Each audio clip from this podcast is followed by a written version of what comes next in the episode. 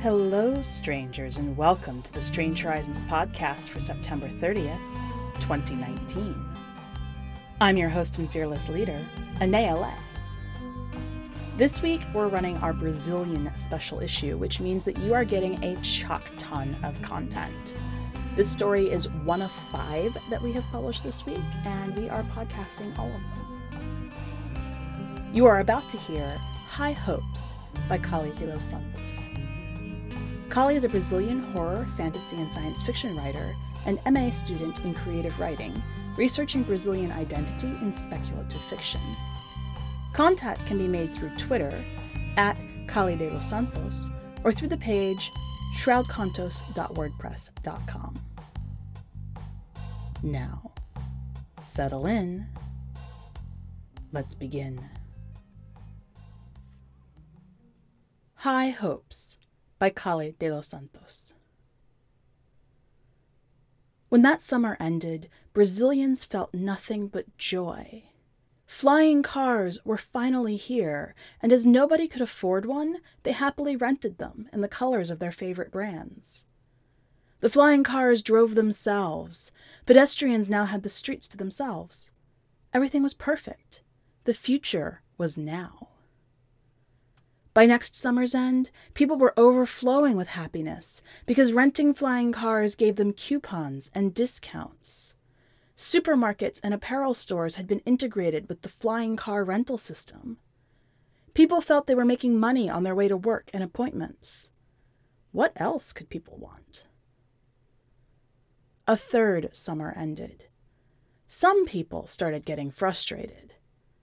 Of course, there are always those who can't be satisfied with the status quo. They complained that the flying cars were creating a bigger gap between poor people and those who could rent a vehicle. But who couldn't rent one if the hoverers never saw anyone walking anymore? Pedestrians complained about the plants growing on the streets below. Why didn't they just rent cars too, those hippies? The fourth summer was marked by vandalism. Flying cars all around the country had slogans scratched into their hoods. Some were even set on fire. And with that, the elite could not cope.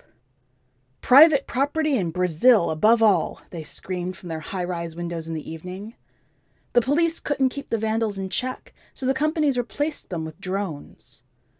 Rumors spread that the companies planned to fix the health system next, which brought immense relief to the elite, who couldn't stand bland, hospital like hospitals anymore. Anything without ads seemed pretty boring to them. The fifth summer came, and with it, revelations. Not only had the companies bought all the hospitals, but also every single school in the country. Libraries were remodeled and rebuilt with appropriate business focused books, and the curriculum now offered a greater variety of options for pupils to become employees or bosses depending on how much their parents spent on the flying car rental system. The new schools reached even the hidden indigenous populations in the Amazon. Maybe this would finally allow agribusiness to turn that idle forest into useful land. Everyone got vouchers for everything, and those who didn't soon starved or froze in the streets, which had become new forests of bushes and tall grass. Vandals and terrorists were arrested and made to snitch on their accomplices. On the tenth summer, the anniversary of the flying car revolution, as it was called, the terrorists made their final move. Hackers attacked the network which controlled the vouchers and car rentals. While the police tried to track them and the company's programmers tried to fix the network, the attackers dared to strike a lethal blow. Servers throughout the national territory were burned down. Many insurgents didn't make it out of the data centers, staying behind to guarantee the fires would do as much damage as possible. Drones killed many of the rioters. Those caught by the police ingested poison before they could be made to talk. The police hid the numbers, embarrassed by the scale of the attack. More than 20,000 people had rebelled that night. Over 15,000 didn't come back home. There had been no news, no communication networks, No internet since then. No flying cars, no vouchers. Everything is chaos. When the elite demanded answers from their ruling directors and CEOs, they were told to stop being disruptive, that the most affected by the attack had been the very few richest among them, the poor, poor richest. Maybe now that the people and the elite have to walk the forest streets together again, they will understand. Maybe they will fight to govern themselves, to give power to the people instead of companies. I can't say that has ever worked perfectly before, but now we have a chance to make it right. Even if it's a small chance, I want to believe they will join us in the real revolution, with both feet on the ground.